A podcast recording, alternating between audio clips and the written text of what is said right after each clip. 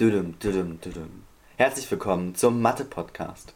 Heute mit Isabel, Sophie und mir, Marvin.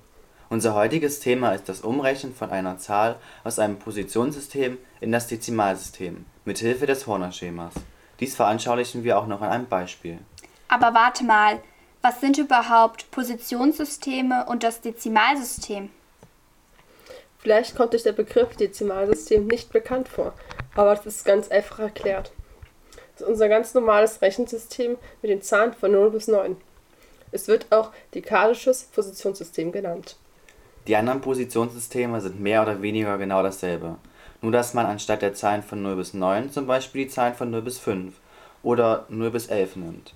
Das bekannteste Positionssystem neben dem Dezimalsystem ist das Binärsystem, welches nur die Zahlen 0 und 1 besitzt. Dieses findet vor allem Verwendung im IT-Wesen. Ah ja, also sind im Vierersystem nur die Zahlen von 0 bis 3 vorhanden und die 4 aus dem Dezimalsystem wäre dann wieder 1, 0. Ja, genau. Und was ist jetzt nochmal das Horner-Schema? Wie gesagt, man benutzt das Schema zum Umrechnen von einer Zahl aus einem Positionssystem in das Dezimalsystem und andersherum. Beim Verwenden dieses Schemas wird zunächst der Koeffizient an der größten Stelle der Zahl im alten System mit der Basis multipliziert. Der nächste Koeffizient wird zum Produkt addiert. Die Summe wird wieder mit der Basis multipliziert und so weiter.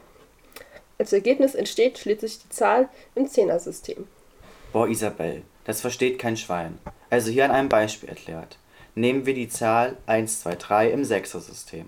Zuerst wird der Koeffizient an den vordersten Stellenwert der Zahl, in unserem Fall die 1, mit der Basis, in diesem Zusammenhang die Zahl 6 multipliziert.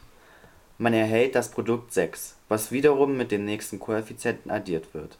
In unserem Beispiel wäre das dann 6 plus 2 gleich 8. Die hierbei erhaltene Summe 8 wird nun wieder mit der Basis multipliziert. Dadurch erhalten wir das Produkt 48, was nun zum Schluss mit dem letzten Koeffizienten addiert wird.